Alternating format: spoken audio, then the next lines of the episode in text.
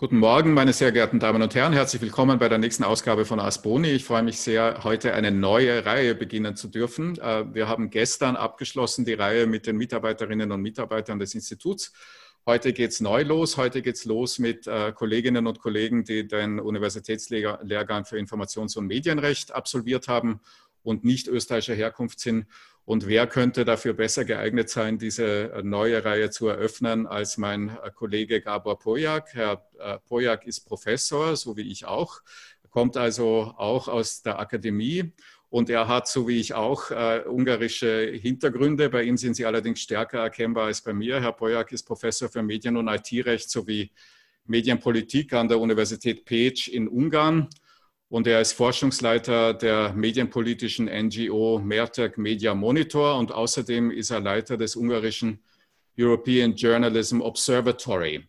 Er ist also einer derjenigen, der sich seit vielen Jahren mit der ungarischen rechtlichen Situation im Allgemeinen und der medienrechtlichen Situation im Besonderen auseinandersetzt. Er wird, wie Sie gleich sehen, werden außerdem hier deswegen sehr wichtig sein, weil er ganz ausgezeichnet Deutsch spricht und ich kann ganz stolz sagen, das liegt eben auch daran, dass er ein, vielleicht auch daran, dass er ähm, Alumnus ähm, des Universitätslehrgangs für Informations- und Medienrecht ähm, an der Universität Wien ist, den er im Jahr, im Studienjahr 2005 und 2006 ähm, besucht hat. Es ist also eine große Freude, Sie wiederzusehen, Herr Pojak.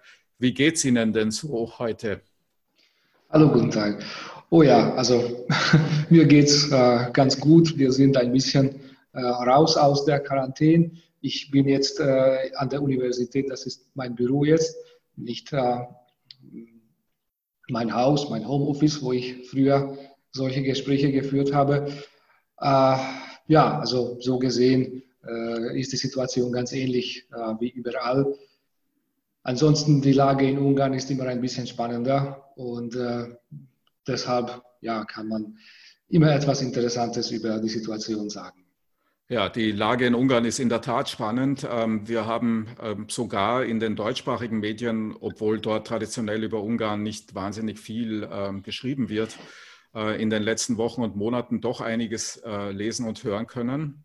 Äh, insbesondere deswegen, weil der ungarische Regierungschef und oder die ungarische Regierung, das ist schon mal eine, eine interessante Differenzierung, sich anlässlich der Krise umfassende Sondervollmachten hat einräumen lassen die mit einem Gewaltenteilungsstaat, wie man ihn in, äh, im, im, traditionelleren Europa so kennt, äh, wahrscheinlich nicht mehr allzu viel zu tun haben. Ähm, also man las hier äh, und sprach hier von einer quasi Selbstausschaltung des Parlaments ähm, zugunsten der Regierung. Das hat äh, auch erhebliche Kritik ähm, auch der Kommission hervorgerufen. Ähm, und unter anderem sogar irgendwo ähm, Drohungen, dass es zu Vertragsverletzungsverfahren kommen könnte. Das, was man in den letzten Wochen gelesen hat oder Tagen gelesen hat, ist nun allerdings die Nachricht, dass diese Notstandsgesetze ähm, demnächst, man spricht von einem Zeitpunkt nach Pfingsten, äh, wieder außer Kraft treten würden und die Befugnisse des Parlaments äh, wieder in Kraft treten würden, was Orban dazu genutzt hat, um eine Kritik an seinen Kritikern recht deutlich zu äußern. Wollen Sie uns mal eine Innenperspektive des ganzen Vorgangs bieten? Ja, also äh, das war ein bisschen komplizierter, weil das Parlament äh, während äh, dieser Notstandssituation auch funktionierte. Und äh, ich würde sagen, das war eher politisch äh, als, als juristisch interessant, was hier passierte, weil ja, die wichtigsten äh, Entscheidungen wurden durch Gesetze getroffen. Diese wichtigsten Entscheidungen äh, sind aber keine, äh, haben aber keinen Zusammenhang äh, mit der Pandemie, mit Coronavirus. Es gab ganz viele gesetzgeberische Schritte, die die Grundsätze, die, die Grundrechte betrafen, aber ohne, ohne irgendwelche Zusammenhang mit der Pandemie. warum Orban diese, diese Vollmacht brauchte, ist mir auch eine Frage. Also ich würde sagen, äh, vor allem deshalb, äh, weil er jetzt in einer Situation ist, äh, dass er jetzt sagen kann, sieh mal Europa, ich habe meine Macht gar nicht missgebraucht, äh, ich gebe diese Vollmacht jetzt zurück, alles äh, geht weiter, wir sind äh, aus der Pandemiesituation ganz gut rausgekommen, das muss man sagen. In Ungarn gab es nicht so viele Probleme damit. Und äh, ja, das wird äh, ein, ein, ein politischer Beweis, dass äh, Orban mit, mit solcher äh, Notstandssituationen gut verhandeln kann und aus diesen Situationen aus auch als, als Gewinner rauskommen kann. Und äh, ja, ein Beweis dafür, dass er kein ja, sogenannter Diktator, kein äh, Autokrat ist. Äh, er sagt immer, dass äh, diese Notstandssituation nur für äh, den Kampf gegen Corona wichtig war. Ja, am, am, Freitag hat er ein Interview gegeben. alle Freitag gibt er ein Interview an dem staatlichen Hörfunksender. Und er hat da gesagt, dass diese Vollmacht nur deshalb notwendig war, weil er dadurch nicht mit der äh, linksseitigen Oppositionsparteien in, im Parlament äh, streiten sollte. Ja, ja das, das äh, spiegelt eine ganz interessante Auffassung über Demokratie wider. Äh, und ja, wie gesagt, äh, das war auch ein bisschen äh, wie, wie, kann man das sagen? Das war spielerisch, weil im Hintergrund hat das Parlament weiter funktioniert und ganz, ganz wichtige äh, Entscheidungen getroffen. Ja, also in ganz ähnlicher Weise liest man das auch in einem Text, der ähm, heute erschienen ist ähm, auf der Webseite des äh, Bayerischen Rundfunks und der Deutschen Welle.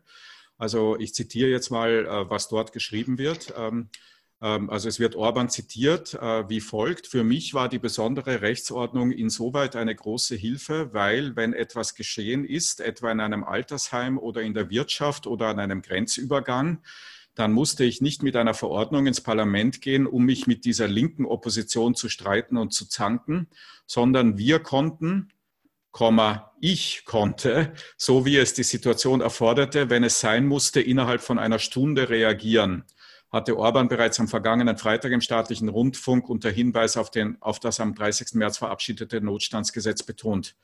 Die Geschwindigkeit ist also in solchen Momenten in Zeiten der Seuche Goldes wert.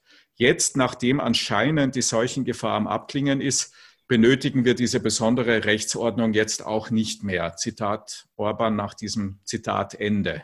Das ist doch eine ähm, also mit, mit allem Respekt etwas mehr als nur irgendwie eine politische Aussage. Nicht, das ist, glaube ich, schon auch eine rechtliche, dass man irgendwie äh, äh, Instrumente der, äh, der Repräsentation in Parlamenten sich in Krisenzeiten eigentlich nicht so richtig leisten kann und dann halt irgendwie sozusagen einen starken Mann braucht. Ne? Ähm, und ich glaube, es stimmt schon auch, was Sie sagen, dass das möglicherweise eine ein, ein, eine, eine Vorlage für kommende Krisensituationen gewesen sein könnte, nicht? Oder?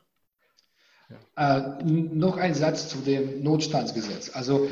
ich glaube, solche Gesetze gab es auch äh, in anderen Ländern, äh, mhm. in Europa auch. Das Problem mit äh, dem ungarischen Gesetz war, dass äh, nach dem Gesetz diese Vollmacht äh, echt unbefristet ausgeübt ja. werden könnte. Also äh, das ist nur eine, ja, ein, ein Geschenk von Orban, dass er diese Vollmacht zurückgibt. Und das war keine äh, demokratische Entscheidung. Mhm. Äh, also ohne, ohne äh, Frist, ohne Befristung von solchen äh, Notstandssituationen äh, kann man über keine Demokratie mehr reden. Mhm. Was diese demokratische Debatte anbelangt, also was Orban echt hasst, ist die Debatte. Äh, er will der starke Mann sein, nicht nur in solchen äh, Notstandssituationen. Er ist immer der starke Mann. Äh, er hat dazu zweite, die Zweidrittelmehrheit im Parlament. Also auch in, in normalen Situationen, in, in Alltagen, kann er alle möglichen Gesetze ganz schnell durchführen. Es ist auch möglich, von einem Tag nach anderen ein Gesetz äh, zu verabschieden.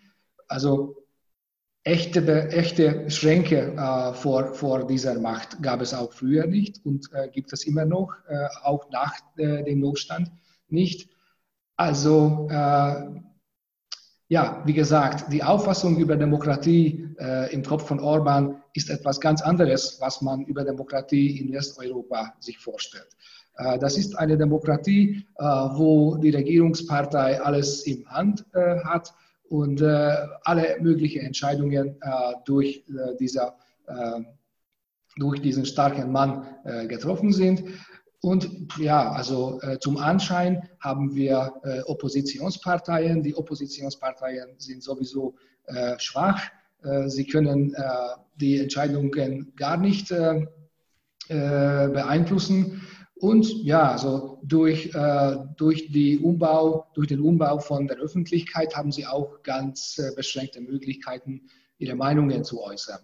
Also das ist seit, ich würde sagen, 2011 keine Demokratie mehr im Sinne von Westeuropa.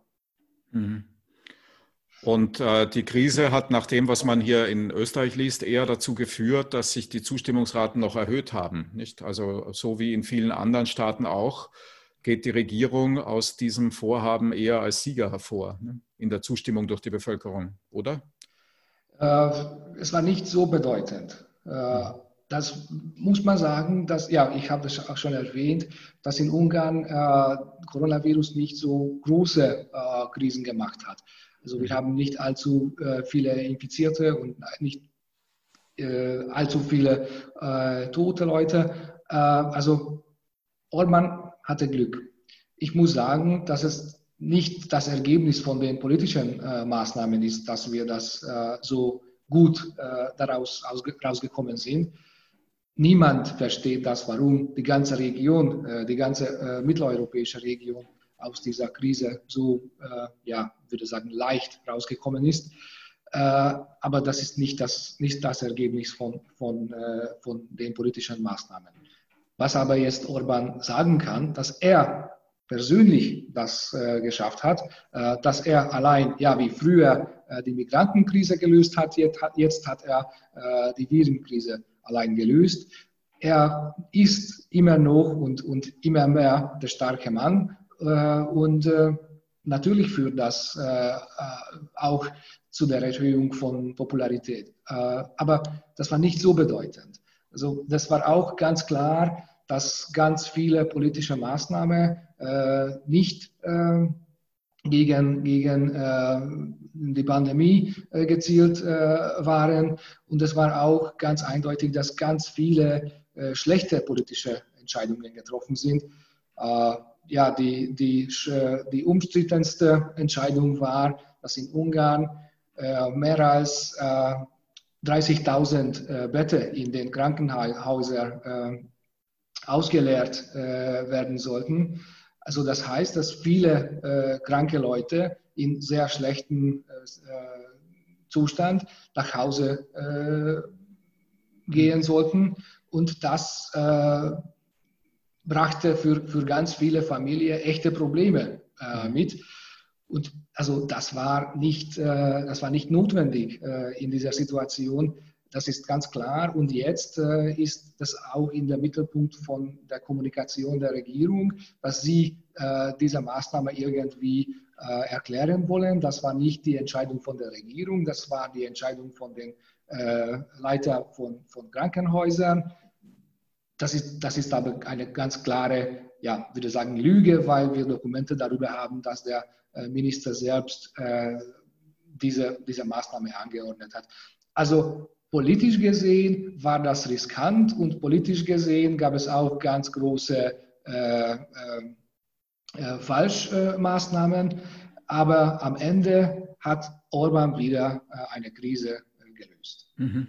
Und äh, die Maßnahmen, die in Ungarn getroffen wurden, von denen Sie sagen, dass sie gar nicht mit Corona so viel zu tun hatten, führen mich zu der Frage, was wurde denn an Corona-spezifischen Maßnahmen ergriffen? Also ähm, ist die Situation in Ungarn vergleichbar gewesen mit der zum Beispiel in Österreich? In Österreich war es so, dass man ab Mitte März eigentlich das öffentliche Leben auf Null runtergefahren hat. Also alle alle Geschäfte hatten zu, ähm, alle äh, Unis, alle Schulen hatten zu, äh, der öffentliche Verkehr war auf das Notwendigste eingeschränkt und so weiter. Und das über mehrere Wochen lang.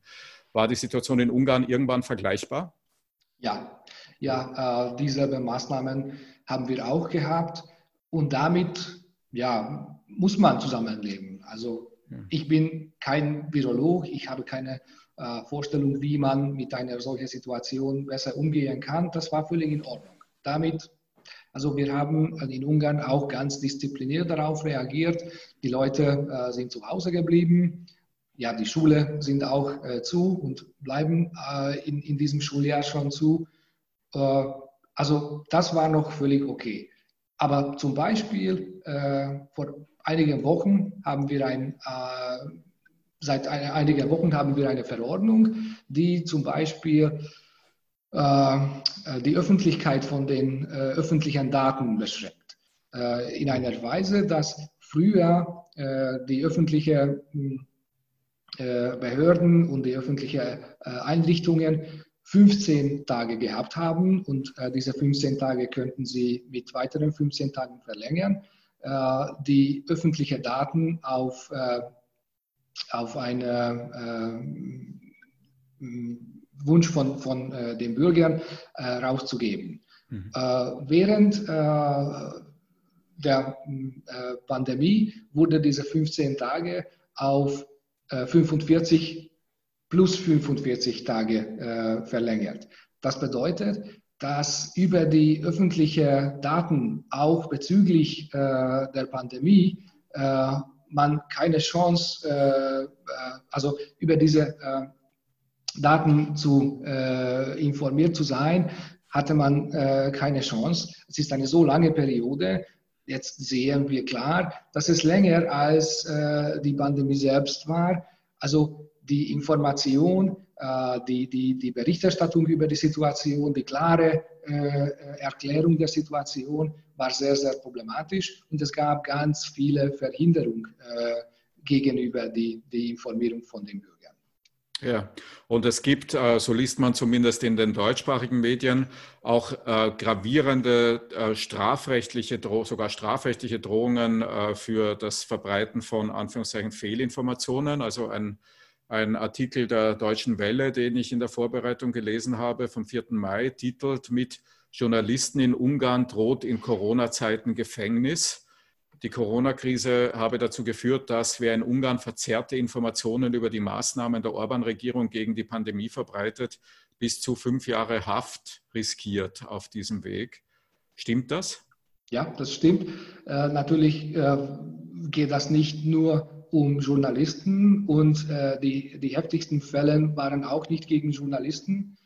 Äh, im, im, Strafgesetzbuch steht, dass äh, alle äh, falsche oder verzerrte äh, Publikationen, die irgendwie äh, die Verteidigung gegen eine Notstandssituation verhindern können, sind Straftäter. Und diese Straftäter können bis zu fünf Jahre äh, äh, bestraft werden. In der Praxis, äh, es gab keine Fälle gegen Journalisten, es gab keinen Prozess gegen Journalisten.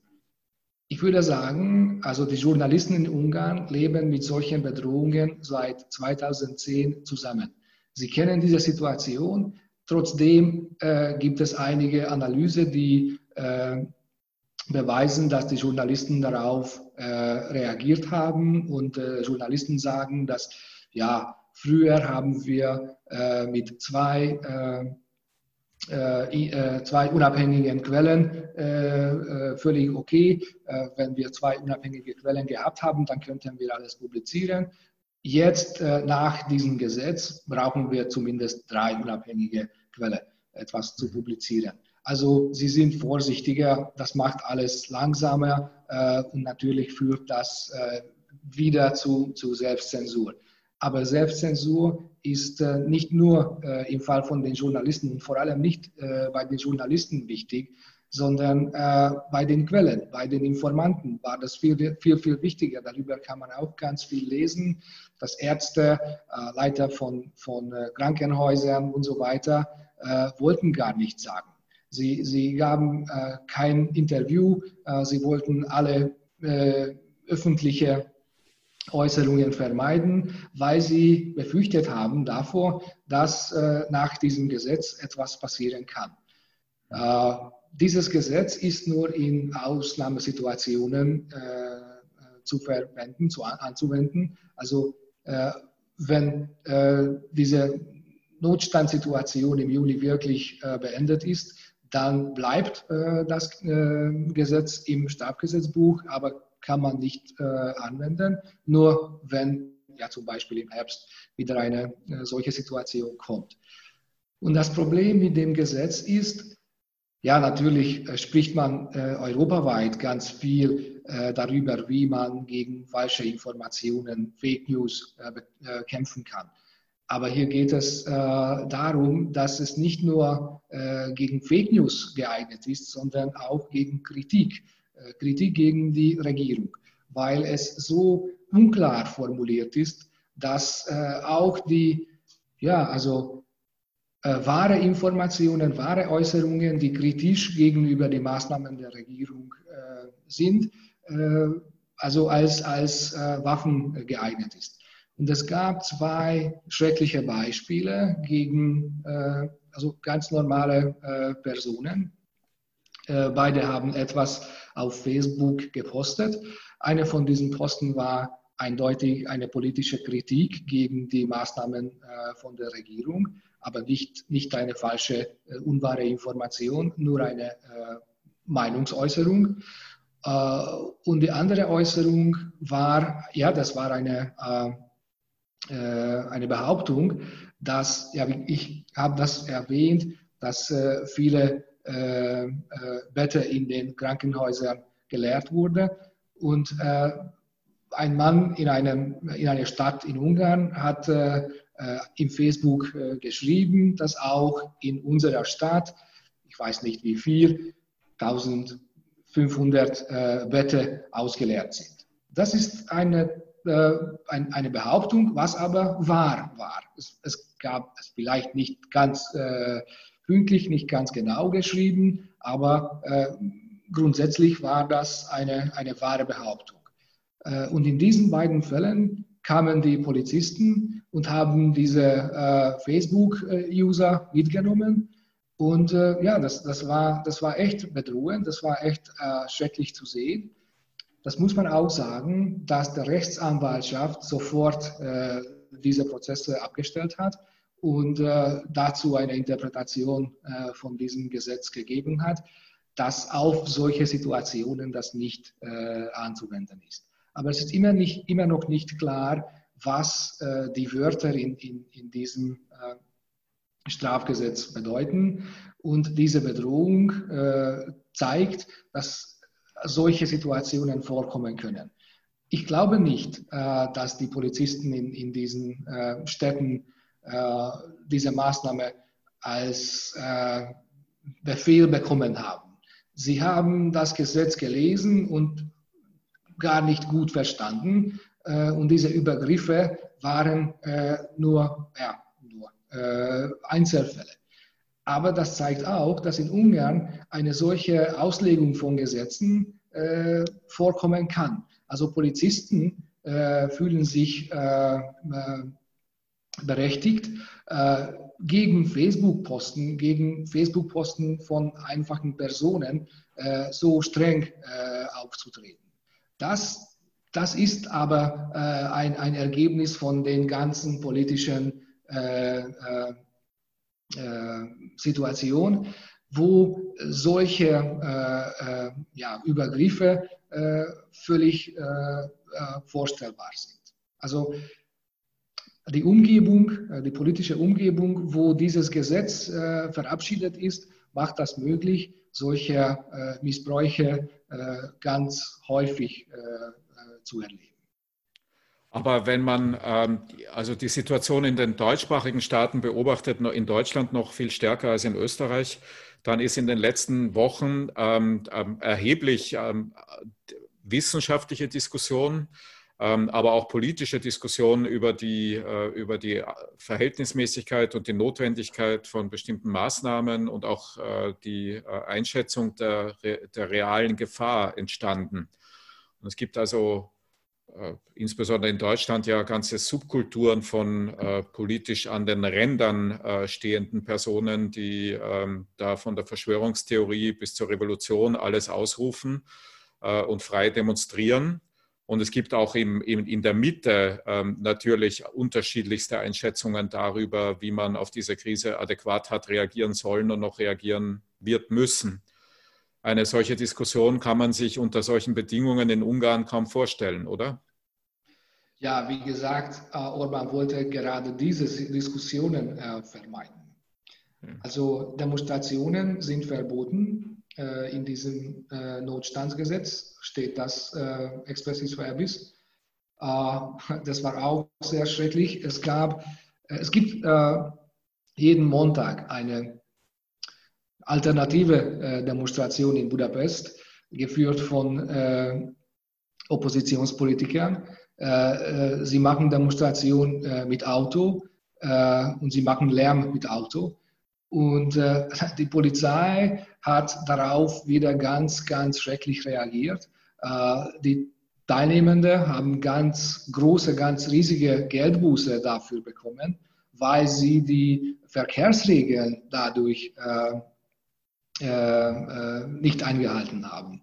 Also nicht, es geht nicht nur um äh, das Verbot von Demonstrationen, sondern auch um die Reaktionen von, von diesen alternativen Meinungsäußerungen äh, durch äh, die Polizei. Wieder ein Beweis, dass in Ungarn äh, die Polizei nicht mehr äh, zu den normalen rechtsstaatlichen, demokratischen äh, Grenzen hält. es ist möglich, solche Missbräuche täglich zu machen. Ähm, ja, also niemand konnte das äh, äh, in Frage stellen, ob es wirklich äh, notwendig ist, die öffentlichen Daten äh, nur nach 90 Tagen auszugeben oder äh, die, die äh, Rechte von, von den Betroffenen bezüglich äh, die, Personen, äh, die personenbezüglichen Daten äh, zu beschränken. Also das, das ist auch da. die ungarische Regierung hat die europäische Datensschutzdekret durch Verordnung beschränkt. Niemand hat das untersucht, ob es eigentlich möglich ist, eine europäische Verordnung durch eine nationale Verordnung zu beschränken. Und das hat niemand äh, gefragt, ob es wirklich äh, notwendig ist oder äh, verhältnismäßig ist, meine Rechte als, als äh, Person äh, bezüglich meiner Person, personenbezüglichen Daten äh, zu beschränken. Solche Debatten können nicht stattfinden. Und wie gesagt, im Parlament gibt es ganz andere Debatte, ganz andere Gesetze die gar nicht mit, äh, mit der Pandemie etwas zu tun haben. Und da gibt es natürlich äh, Debatte über diese Gesetze. Wir haben jetzt ein Gesetz, die das verhindert, äh, Männer mit, mit äh, ich weiß nicht, wie das man auf Deutsch sagt, Transgeschlecht, äh, transsexuelle. transsexuelle Leute, mhm. ja, äh, Geschlechtwechsel offiziell durchzuführen. Mhm. Also was ist, äh, was, was hat es äh, einerseits mit der Pandemie zu tun, andererseits natürlich, was hat es mit äh, den europäischen Werten zu tun. Äh, wir haben jetzt ein Gesetz, äh, das ermöglicht für die ungarischen Geheimdienste alle äh, Informationen, die durch die Telekommunikationsnetzwerke fließen, abzuhören, kont zu kontrollieren. Und es ist auch möglich, ohne äh, Gerichtsentscheidungen irgendwelche Informationen äh, aus dem Informationsfluss durch die Geheimdienste rauszunehmen. Das hat natürlich nichts mit der Pandemie zu tun. Äh, und das war die normale Funktion von, von dem Parlament. Da, daneben gibt es keine Kraft mehr, auch über die äh, Dekrete über Pandemie äh, zu debattieren. Und das war gar nicht möglich, weil ja, Orban hat das ganz eindeutig gesagt. Äh, er will nicht mit, mit der Opposition äh, darüber debattieren. Er will äh, sofort alle Probleme lösen. Mhm. Und ähm, die, die in, in westlichen Demokratien ähm, typischerweise dann äh, funktionierende, manchmal besser, manchmal schlechter, funktionierende Kontrolle durch Gerichte findet auch nicht statt. Fragezeichen. Ja, also die Gerichte sind äh, ja die, die, die letzte äh, Verteidiger äh, von, von normalen rechtsstaatlichen Funktionen in Ungarn. Äh, die Gerichte konnten nicht so einfach und schnell äh, umstrukturiert werden. Ähm, früher, vor 2010, hatten wir ein sehr starkes Verfassungsgericht. Das funktioniert, also das haben wir formell immer noch. Das ist aber auch formell nicht so stark mehr. Und es ist äh, voll mit Leuten, die durch äh, die Regierungspartei äh, nominiert und gewählt wurden. Mhm. Und äh, dieses Verfassungsgericht äh, entscheidet gegen die Regierung nur sehr, sehr selten. Also in wichtigen politischen Fragen äh, macht er keine solche Entscheidungen, die äh, die Interessen von der Regierung äh, beschädigt. Die normale Gerichte, äh, da kann man immer noch ganz gute, ganz also wertvolle Entscheidungen sehen, die im Einklang mit, mit den Erwartungen der Rechtsstaatlichkeit stehen. Das ist aber auch nur eine Frage der Zeit. Also äh, wie die Führer, äh, wie die Leiter in, innerhalb äh, des Gerichtssystems äh, ernannt wurde, wie man äh, Richter wird. Diese, diese äh, Prozesse, diese Regeln sind schon neu, die sind schon umformuliert.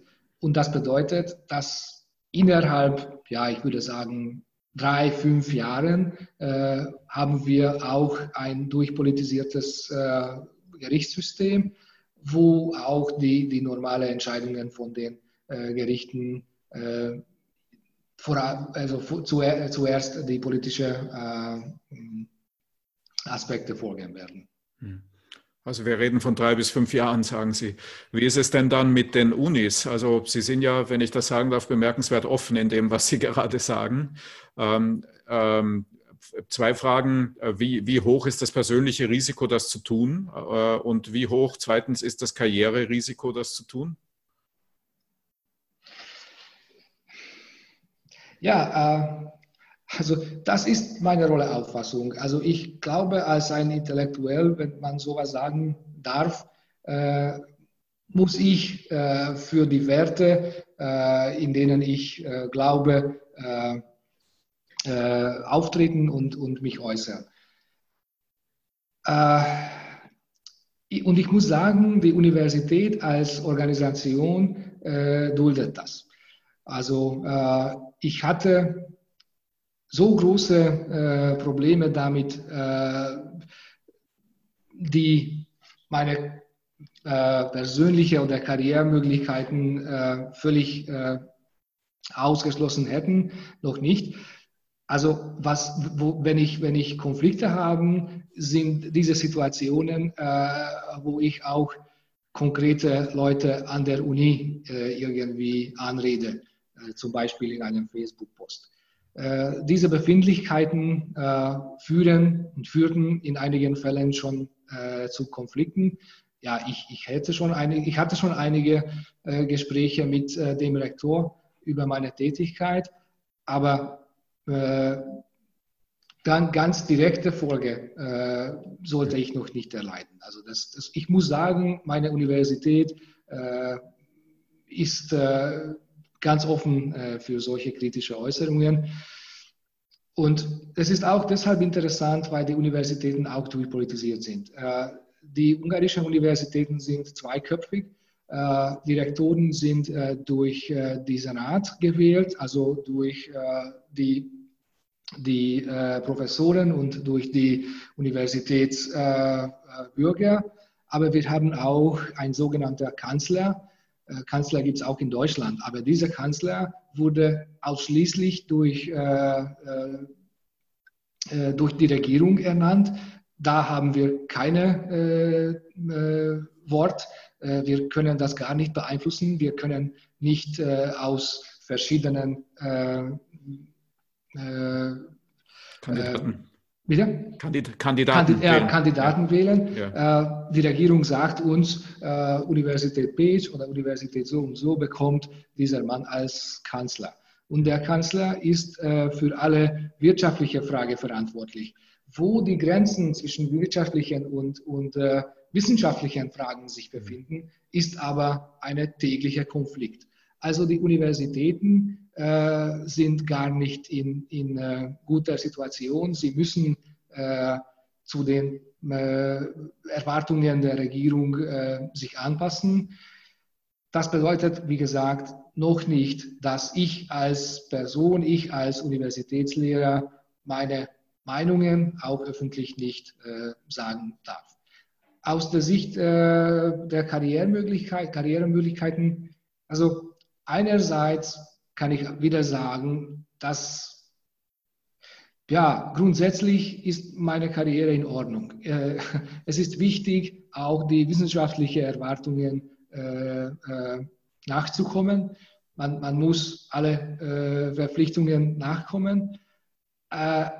andererseits, ja, ich weiß, wo ich nicht, also wo es nicht lohnt, eine Bewerbung einzureichen oder eine Position zu erzielen. Meine wissenschaftliche Tätigkeit, meine Unterrichtstätigkeit kann ich frei machen. In, in dieser Zeit äh, muss ich auch meine Grenze sehen. Aber ja, zwischen diesen Grenzen kann man noch leben. Ja. Was jetzt die wissenschaftliche Debatte betrifft, kann ich mir vorstellen, ähm, dass ja vieles von dem, was Sie uns schon bisher geschildert haben, äh, rechtswissenschaftlich erhebliche äh, Probleme mit sich bringt und ähm, eigentlich intensiv wissenschaftlich beforscht werden müsste und könnte und würde. Ähm, findet das statt? Also gibt es eine juristisch-akademische Debatte der Maßnahmen? Ja, aber ja, und das ist schwierig. Äh, wenn man in Ungarn über diese Maßnahmen kritische juristische Analyse veröffentlicht, dann riskiert man, dass dadurch äh, man sofort in die politische Spielräume hineinkommt. Also wissenschaftliche Tätigkeit ist jetzt auch Politik. Und die Regierung äh, duldet keine Kritik, äh, auch wenn es äh, durch wissenschaftliche Arbeit äh, veröffentlicht ist. Also was mit der Akademie, was mit der Universitäten in den letzten Jahren geschehen ist, zeigt, dass äh, die Regierung versucht, es zumindest indirekt äh, diese kritische wissenschaftliche Tätigkeit zu begrenzen. Äh, also das ist sehr, sehr typisch. Diese, dieses äh, äh, Gesetz im Strafgesetzbuch gegen falsche Informationen ist nur eine Bedrohung. Es, äh, äh, ungarische, das ungarische Rechtssystem ist voll mit solchen Bedrohungen. Das ganze System von den Universitäten ist eine riesige Bedrohung gegen die wissenschaftliche und akademische Freiheit, gegen, gegen die äh, Autonomie der Universitäten. Wann äh, diese Bedrohung äh, eine Wirklichkeit wird, eine, eine wirkliche äh, Einflussnahme, eine wirkliche Sanktion gegen die Institutionen, gegen die Universitäten oder gegen die Journalisten äh, sind, das weiß man nicht. Man muss mit solchen Bedrohungen zusammenleben. Und ich sage immer, dass deshalb meine Wissenschaft, wissenschaftliche Tätigkeit, meine Entscheidungen, was ich publiziere, wo ich publiziere, mit wem ich zusammen publiziere, die sind nicht mehr einfach wissenschaftliche Fragen, die sind immer moralische Fragen. Ich muss überlegen, wenn ich in dieser Zeitschrift publiziere, das wird bedeuten, dass ich mit diesen Leuten äh, irgendwelche äh, hm. Zusammenarbeit äh, äh, auf mich nehme. Wenn ich auf eine solche Position, auf ein Stipendium oder auf ein äh, äh, Projekt Antrag stelle, dann muss ich wieder überlegen, mit wem ich äh, zusammenarbeite, von wem ich Geld äh, äh, äh bekommen kann. Also wissenschaftliche und, und arbeitsbezogene Entscheidungen haben immer eine moralische Belastung. Damit zusammenzuleben ist schwierig. Und wie reagiert man dann darauf? Versucht man stärker international zu publizieren und internationale Kontakte zu knüpfen oder geht man mehr ins Internet, damit man nicht in den klassischen Verlagen und bei den klassischen Zeitschriften landet? Oder, oder versucht man mehr in, in Richtung äh, Populärwissenschaft zu gehen, wo man diese ganzen äh, sozusagen die, die Seilschaften nicht so genau spüren kann? Was, wie, wie reagieren Sie darauf? Diese drei Wege sind da. Also äh, wir haben diese NGO, was Sie auch er erwähnt haben. Äh, ich glaube, das ist diese äh, populäre äh, Weise von, von wissenschaftlicher Tätigkeit. Wir machen dort Analyse, wir äh, publizieren zu den Analysen auch ja, Infografiken, Podcasts und so weiter. Wir vers versuchen, äh, die, die Geschehnisse äh, in der Medienpolitik so verständlich zu machen, wie es möglich ist. Also das ist nicht mehr äh, von wissenschaftlicher Wert, aber das ist wichtig, diese wissenschaftliche Methodologie auch äh, auf solche populäre Publikationen anzuwenden. Sie haben erwähnt, die internationale Zusammenarbeit, das ist auch sehr wichtig. Ich habe auch einige internationale Projekte äh, das ermöglicht mir, ja, zu leben. äh, ich, ich habe ganz gute Kontakte in Deutschland, aber in, in vielen europäischen Ländern. Wir haben schöne europäische Projekte, Erasmus Plus Projekte. Das ist noch möglich. Da kann man äh, auch äh, publizieren. Und ja, ehrlich gesagt, über die ungarische Lage publiziere ich eher im Ausland. Das ist auch, weil in Ungarn das nicht mehr so interessant ist. Äh, äh, und in Ungarn publiziere ich eher über andere Sachen, über ja, Facebook, wie, wie man äh, Facebook und Google regieren kann oder welche rechtliche Frage mit, mit diesen Dienstleistungen mit sich kommen. Das ist auch wichtig, also das ist auch für mich als Wissenschaftler wichtig, nicht nur mit den aktuellen äh, politisch betroffenen Fragen äh, mich zu beschäftigen, sondern auch mit den wissenschaftlichen Fragen, die auch für die ganze Welt interessant sind. Ich will nicht ganz äh, aus den globalen wissenschaftlichen äh, Debatte rausbleiben. Ich, ich will nicht nur auf die ungarische Probleme fokussieren. Ja, das ist wieder ein, ein Problem, äh, irgendwie zu balancieren, Wissenschaftler zu bleiben, äh, auch äh, auf äh, äh, zumindest europäischer Ebene interessante Sache äh, zu machen und zu schreiben. Und äh, diese kritische äh, Attitüde äh, irgendwie auszuleben und über die ungarische Lage begründet zu berichten. Da muss man wieder Balance finden. Also so viele, so viele Ausgleichungen, Balancierungen müssen wir irgendwie äh, uns anpassen. Ja, und was jetzt die, die Rolle von Facebook, Google und ähnlichen Plattformen betrifft, würde ich mir ja vorstellen, dass die im, im Grunde ein, ein enormes emanzipatorisches Potenzial in Ungarn unter diesen Verhältnissen erzeugen. Nicht, dass man also, wenn man schon bei jeder Zeitschrift überlegen muss, ob man ähm, dort jetzt publiziert oder lieber nicht, dann ist es wahrscheinlich besser, mal schnell was äh, auf Facebook zu posten oder, oder halt irgendwo einen Blog zu veröffentlichen oder einen Podcast zu machen und so weiter.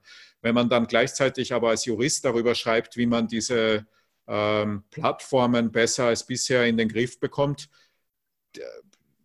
produziert man da nicht Texte, die die eigene Abschaffung nur noch weiter befördern? Naja, die Welt ist nicht so schwarz-weiß. Ja, ich sage immer, dass äh, Facebook und äh, Fidesz, unsere Regierungspartei, hat eine große Ähnlichkeit. Beide sind Mächte ohne Kontrolle. Und äh, das macht Facebook nicht besser. Also nur deshalb, weil ich Facebook gut nutzen kann, meine, Meinungen zu äußern, bedeutet nicht, dass ja, die Probleme, die, die Gefahren was Facebook äh, auf die Demokratie bedeutet, man nicht äh, äh, diskutieren muss. Das, das, muss ich auch machen. Also, mhm. also Facebook ist auch äh, sehr, sehr riskant. Äh, und Fidesz ist auch sehr, sehr riskant. Und wenn ich Facebook nutzen kann, äh, also irgendwelche kritische Äußerungen zu machen, dann, dann nutze ich. Also das ist jetzt, äh, ich glaube, sehr interessant, denn da habe ich eine ziemlich andere Einschätzung, glaube ich, was jetzt die, die Risiken betrifft. Und ich würde viel mehr die Chancen betonen wollen als die Risiken. Ich glaube, dass die, wenn man in 50 Jahren die Geschichte der, der 90er und Nuller Jahre ähm, unserer Zeit geschrieben haben wird, dann wird darin äh, ganz stark betont werden, glaube ich, dass es eben möglich geworden ist, in dieser Zeit jenseits klassischer Medien, ähm, äh, Meinungen zu äußern, Tatsachen zu berichten, äh, in einer semi-professionellen Art für jeder Mann und jede Frau. Und dass das unglaubliche äh, Verwerfungen auf dem Medienmarkt mit sich gebracht hat, die auch Potenzial und Chancen haben und, nicht, und ganz viele. Und, und dass die natürlich mit Plattformanbietern gekommen sind, mitgekommen sind. Ähm, und ich finde, dass das, was wir hier jetzt gerade tun, dafür ein gutes Beispiel ist. Nicht? Ähm, das funktioniert jetzt gerade weil es YouTube gibt und gäbe es YouTube nicht, äh, gäbe es dieses Format nicht und gäbe es diese Diskussion nicht. Und ich halte sie für sehr wertvoll. Also insoweit glaube ich, ist die Position, die Sie haben, eine sehr komplizierte an der Stelle, weil natürlich eine Partei ähm, in einem Staat wie Ungarn was anderes ist als ein transnational operierendes Plattformunternehmen. Aber das wissen Sie, ich muss da keine Vorlesung halten, das wissen Sie besser als ich. Ähm, vielleicht reden wir aber trotzdem darüber, wie ist denn so nach Ihrer Wahrnehmung die Facebook und Google und so weiter Regulierung in Ungarn? Ist sie strenger als andernorts oder eher liberaler oder ungefähr im Mainstream? Ja, also unser Glück ist, dass Ungarn nicht so stark ist. Also Ungarn ist ein, ein kleines Land äh, und auch äh, der wirtschaftliche Spielraum ist nicht so äh, bedeutend. Was kann Ungarn mit Facebook oder Google machen? Nicht so viel. Äh, ja, also ich, ich, bin völlig damit einverstanden, was Sie gesagt haben. Das ist sehr interessant zu sehen, dass Fidesz äh, Facebook und Google auch äh, nutzt. Und ja, mein Sohn äh, nutzt äh, meinen Google-Account und er hat mir gefragt, warum er, bevor alle YouTube-Videos die Botschaft von Viktor Orban zusehen muss. Das habe ich äh, allein nicht äh, bemerkt, weil ich kein YouTube-Video sehe. Aber also die Regierung und die Fidesz-Partei nutzt diese Möglichkeiten. Andererseits, äh, seit, ich glaube, einem Jahre gibt es eine äh, Debatte und gibt es auch eine Arbeitsgruppe äh, in, der, äh, Justizministerium, in dem Justizministerium für die Regulierung von, von Facebook und Google und so weiter äh, weil sie das auch sehen, dass diese Plattformen solche Autonomien wie zum Beispiel äh, die NGOs, äh, die, die kritische äh, Wissenschaftler immer noch eine, eine ganz große Öffentlichkeit anbieten. Also äh, ja, ich bin auch ein bisschen, mhm. Äh, ja, ich, ich kann für und gegen Facebook reden, aber in, in meinem Fall, äh, Facebook ist, ist ein, ein sehr wichtiges Plattform äh, als NGO und, und als äh, Person äh, kritische Äußerungen zu veröffentlichen. Und wie gesagt, Facebook, äh, Fidesz nutzt auch diese Möglichkeiten und versucht äh, zugleich irgendwie die Möglichkeiten von den anderen zu beschränken. Hm. Aber da befürchte ich nicht, also ich glaube nicht, dass die ungarische Regierung etwas gegen äh, Facebook äh, machen kann oder etwas Google. Wir haben, das ist, das ist aber sehr interessant, auch juristisch gesehen. Wir haben eine Entscheidung äh, von der ungarischen Kartellbehörde. Äh, das wurde, ich glaube, in diesem Jahr getroffen oder im letzten Jahr getroffen. Äh, das äh, eine Entscheidung aus der Sicht von äh, wie sagt man das? Okay, ich erzähle die Geschichte. Also das Problem ist, sagt unsere Kartellbehörde, dass Facebook schreibt immer, dass Facebook ist frei, also kostenlos und das bleibt immer kostenlos. Wenn man in Facebook hineintritt, dann kann man das immer lesen. Und die Behörde sagt, dass es nicht wahr ist, weil einerseits stimmt das, dass äh, Facebook kein Geld äh, für die Nutzung von der Dienstleistung äh, nimmt, aber äh, unsere personenbe personenbezügliche Daten sind die Entgelte für die Nutzung von Facebook. Und so gesehen ist es natürlich nicht kostenlos, äh, auch wenn es nicht äh, für Geld genutzt werden kann. Äh, und das, glaube ich, äh, eine wichtige Entscheidung für Facebook, weil es in Ungarn möglich ist, eine solche Entscheidung äh, zu bekommen. Dann kann es auch in anderen europäischen Ländern kommen.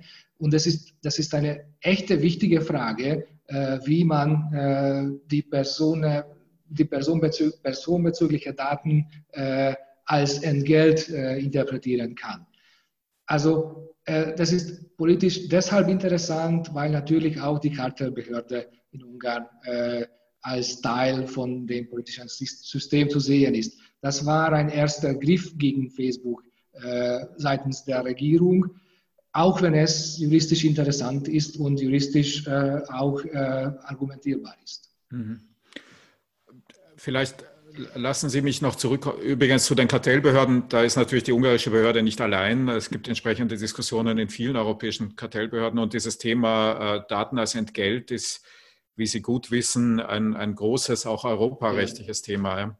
Ähm, aber es, äh, es, führt mich in eine andere Richtung, nämlich Sie haben vorher in einem Nebensatz ähm, vor, vor einer Viertelstunde schon ungefähr gesagt, dass es jetzt ein Gesetz gäbe, das es den Geheimdiensten ermöglichen würde, flächendeckend äh, elektronische Kommunikation zu erfassen und auszuwerten.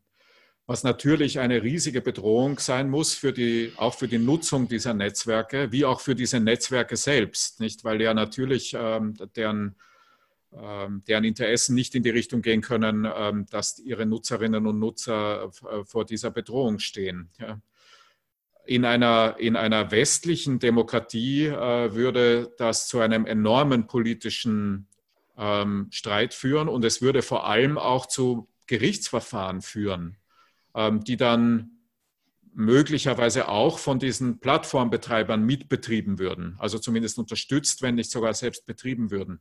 Findet sowas statt? Noch sicher nicht. Und ich glaube nicht, dass es äh, ganz schnell kommen kann. Ähm, ja, also äh, hier geht es wieder um ein Gesetz, äh, wo die Formulierung nicht ganz klar ist. Man kann das auch so interpretieren, dass hier nur um die Metadaten geht. Also nur darum, äh, wer mit wem kommuniziert hat, welche Plattform da, dafür genutzt äh, geworden ist. Aber Entschuldigung, dazu gibt es mehrere EuGH-Entscheidungen, dass das rechtswidrig ist. Das ist. Darüber braucht man nicht zu diskutieren. Das ist ausjudiziert. Ja, das ist äh, also mindestens seit Tele 2, äh, glaube ich, kann man das nicht mehr wirklich vertreten, dass das mit äh, europarechtlichen Vorgaben vereinbar wäre, wenn es so wäre, wie ich Ihr Gesetz jetzt verstehe. Ja, ja äh, daraus macht Orban auch keine Sorge. Das, ja, das, das dauert Jahre, viele, viele Jahre, äh, wann, die europäische, wann der Europäische Gerichtshof darüber entscheidet. Das ist, auch, das ist auch ein Instrument im Hand von Orban, dass die europäischen Organisationen, Organisationen so langsam sind. Was ich sagen wollte, dass äh, die Formulierung macht es aber auch möglich, auch die Inhalte der Kommunikation abzuhören. Das ist gar nicht klar, worum es geht. Und da gibt es auch keine gerichtliche Kontrolle da, da oben, weil äh, diese, diese Überwachung äh, wird durch die Geheimdienste geführt. Und äh, was sie machen, wie sie das machen, entscheiden sie alleine. Also das ist sehr, sehr gefährlich. Und wird, äh, also wenn man sich jetzt, wenn sich Ihre NGO dagegen gerichtlich wehren wollte, was wäre zu tun? Ginge das überhaupt?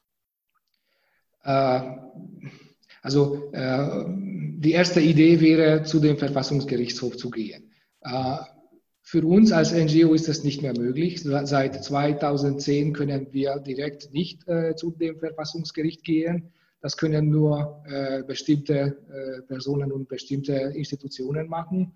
Ja, äh, die Opposition äh, im Parlament, äh, wenn äh, eine entsprechende Mehrheit dazu hat, die Ombudspersonen können das machen, aber wir als, wir als NGO können, wir das, können das nicht machen. Zu normalem, normalen Gerichtsverfahren können wir dann kommen, wenn äh, um einen Fall geht, wo wir äh, selbst abgehört äh, sind. Ich muss sagen, ich kenne also die, die Verfahrensregeln da nicht genau. Ich, ich glaube, das Problem ist, dass diese Abhörung äh, nicht zu konkreten Verfahren gebunden ist. Also hier geht es nicht darum, dass wenn irgendwelche verdächtige Sache geschieht, dann kann äh, dieses Gesetz angewendet werden, sondern hier geht es um eine allgemeine Überwachung. Und äh, da brauchen die Geheimdienste keine konkreten Fälle. Und da habe ich äh, keine Chance, äh, irgendwie zum Gericht zu kommen. Mhm. Also und, und eine, eine öffentliche Debatte darüber ähm, oder eine, eine, eine, eine europapolitische Debatte findet nicht statt oder hat keinen wesentlichen Einfluss? Also äh, Orban war wieder geschickt. Äh, ein solches Gesetz während äh, der Pandemie, das, äh, das bleibt äh, un, undebattiert. Äh, auf europäischer Ebene habe ich gar nichts darüber gelesen. Das war keine, kein Thema in Europa. Europa konnte immer noch nicht entscheiden, ob äh, diese Vollmacht von Orban in Ordnung war, äh, im Einklang mit äh, der Rechtsstaatlichkeit war oder nicht. Das ist schon völlig egal, weil wir daraus jetzt rauskommen. Äh, es gibt so viele Themen aus Ungarn, dass die europäischen Organisationen das gar nicht folgen und gar nicht behandeln können. Ja? und wollen auch nicht. Also wir sind ein, wie gesagt, ein, ein klein, kleines äh, Land. Wir sind nicht so interessant. Wir haben immer nur, äh, also es gibt immer nur Probleme mit uns. Äh, das war noch keine, kein Thema auf europäischer Ebene. Das bedeutet nicht, dass es später nicht kommt, äh, vielleicht nach äh, der Pandemie. Jetzt äh, konzentriert man eher auf diese Vollmacht, was aber auch schon am Ende ist. Also ja. ich bin sehr, sehr, es, es, muss ich immer auch sagen, ich bin sehr enttäuscht, äh, äh, wie, wie die europäischen Organisationen funktionieren. Es gab viel äh, mehr möglich, viel mehrere Möglichkeiten im Hand von der Europäischen Kommission, auch im Hand äh, äh, des Parlaments, etwas juristisch, aber auch politisch gegen äh, diese Autokritik steht, äh, diese autokratische Tendenzen in Ungarn zu machen.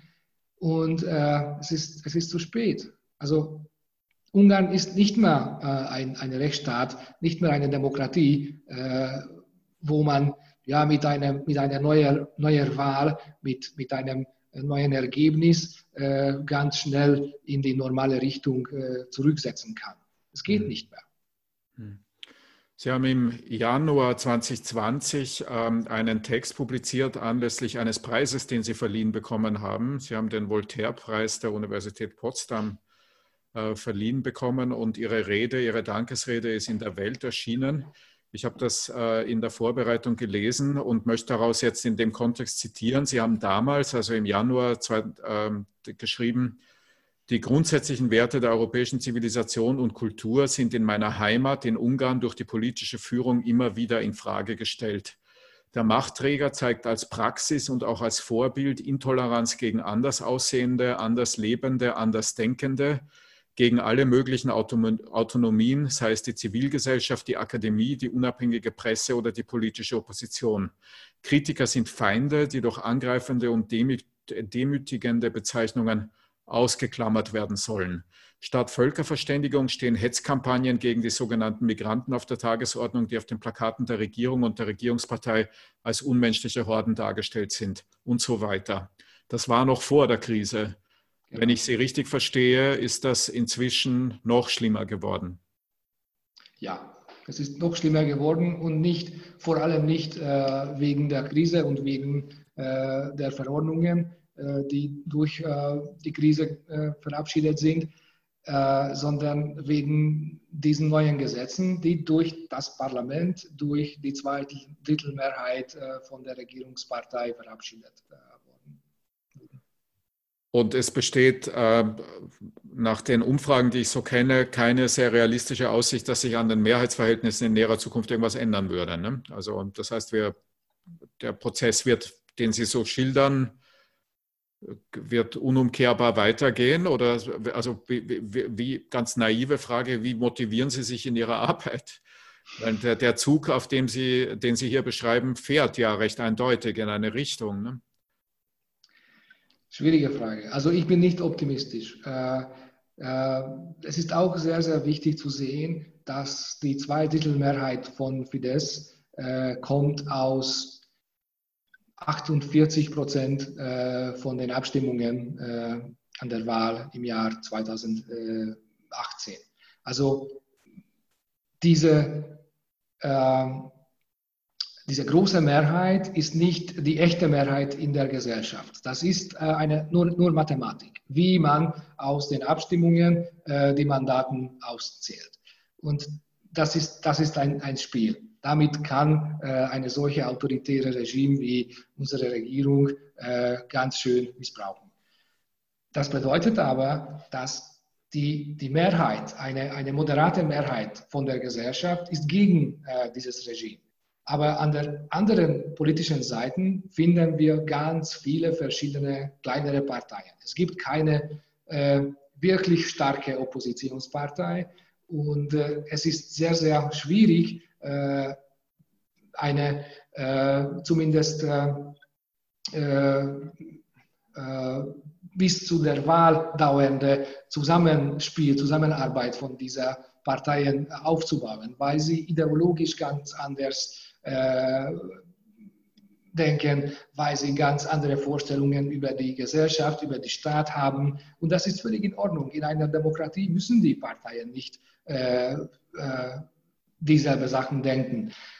Ja, also äh, wir, wir funktionieren, als ob es ein Zwei-Parteisystem wäre. Ungarn ist aber nicht ein Zwei-Parteisystem. In Ungarn gibt es wirklich mehrere Parteien mit wirklich äh, unterschiedlichen äh, politischen Einrichtungen. Und deshalb, äh, diese Situation kann nur für die Fidesz äh, helfen. Also, obwohl die Mehrheit gegen die Fidesz ist, äh, ist es nicht einfach, ich würde nicht sagen, dass es nicht möglich ist, eine andere Mehrheit äh, aufzubauen aus den kleineren Oppositionsparteien. Ja, was mich motiviert, ganz ehrlich gesagt, und das ist nicht schön zu sagen, ich glaube nicht, dass mein, meine Kinder in Ungarn leben werden. Also ich bin gar nicht optimistisch. Äh, und äh, auch wenn eine äh, Veränderung in der Regierung kommen würde, bedeutet das, würde das nicht bedeuten, dass diese, dieses System, was die Fidesz in den letzten äh, zehn Jahren aufgebaut hat, äh, wirklich abgebaut werden kann. Also äh, Wirtschaft, äh, Wissenschaft, äh, viele gesellschaftliche Verhältnisse sind völlig umgebaut und das dauert nicht nur zehn Jahre lang wieder. Wir müssen ja, von Nullpunkt wieder alles aufbauen. Aber das, das ist gar nicht sicher, dass zehn Jahre dafür äh, äh reicht. Also das, das dauert der, der, bis der Ewigkeit, hier eine, eine wirklich normale Demokratie aufzubauen, wo die äh, Menschen äh, nach Toleranz, äh, nach äh, miteinander sprechen zu können und nach solchen Grundprinzipien leben können. Also ich bin nicht optimistisch. Ich lebe hier, äh, das ist meine Entscheidung. Ich könnte anders äh, auch entscheiden. Aber wenn ich hier bin, dann muss ich mich kritisch äußern und muss ich auch mit diesen Bedingungen zusammenleben. Ja. Herr Projekt, das war schon fast so etwas wie ein Schlusswort, ähm, das ich aber nicht äh, Ihnen gegeben haben möchte, ohne danach zu fragen. Gibt es etwas, was Sie noch sagen wollen, wonach ich Sie hätte fragen sollen? äh, nicht allzu viel. Also wenn ich an diesen Zeiten, was ich in Wien verbracht habe, äh, zurückdenke, vor allem nach dieser langen Zeit, was wir hinter uns haben, äh, muss ich sagen, dass es sehr, sehr wichtig äh, in, in meinem Leben, in meiner Haltung, in meiner Auffassung war. also das lohnt sich, solche Schwierigkeiten aufzunehmen. Also in, das war für mich sehr, sehr interessant. Damals war ich der einzige Ausländer in der Gruppe. Und wir äh, haben jeden Tag äh, von fünf bis neun äh, am Abend äh, die Kursen gehabt. Äh, also das war sehr, sehr anstrengend für mich. Aber daraus habe ich so viel profitiert. Nicht nur, äh, nicht nur professionell und fachlich, sondern auch aus der Sicht, wie man die Welt schaut. äh, dass ich das immer sage, auch meinen Studenten, dass sie nach Ausland fahren müssen, dass sie die Welt sehen müssen, um die eigenen äh, Situation besser zu verstehen. Und dafür äh, bin ich immer dankbar, äh, das mitzumachen zu können. Danke. Also das sagen wir beide unseren Studentinnen und Studenten. Ich sage das Gleiche. Ähm, es ist wohl wirklich wahr. Äh, man sollte mal woanders gewesen sein, um das eigene Land in Relation setzen zu können. Vielen, vielen herzlichen Dank, Herr Pojak. Ich habe Lust, ehrlich gesagt, diese Stunde zur Pflichtstunde für meine Studierenden zu machen, also Ihnen das vorzuführen, um, weil ich es noch nie so authentisch und so unmittelbar zusammengefasst gehört habe, was hier 50 Kilometer von der Grenze entfernt geschieht oder von hier entfernt geschieht ähm, und eben von Wien aus kaum rezipiert wird, was nicht nur an der Sprachbarriere liegt. Ähm, vielen, vielen herzlichen Dank. Ähm, das war ausgesprochen lehrreich im, im tiefen Sinne des Wortes. Ich wünsche Ihnen trotzdem einen schönen Tag heute. Danke Ihnen ganz herzlich. Danke unseren Zuhörerinnen und Zuhörern und wünsche Ihnen trotz dieser äh, sehr, ähm, wie soll ich sagen, äh, dunkelgrauen oder nachdenklich machenden guten Stunde, einen schönen Tag ähm, und alles Gute. Morgen geht es inhaltlich gleich ganz an einer ähnlichen Stelle hier weiter. Morgen gibt es einen Gastvortrag über die Geschichte der Juristenausbildung in der DDR. Das wird zum Kontext hier passen. Herr Professor Haferkamp und Herr Professor Meißel werden morgen ab 17 Uhr hier unser Gast sein. Wenn Sie mögen, bleiben Sie uns gewogen. Herzlichen Dank. Auf Wiedersehen. Danke.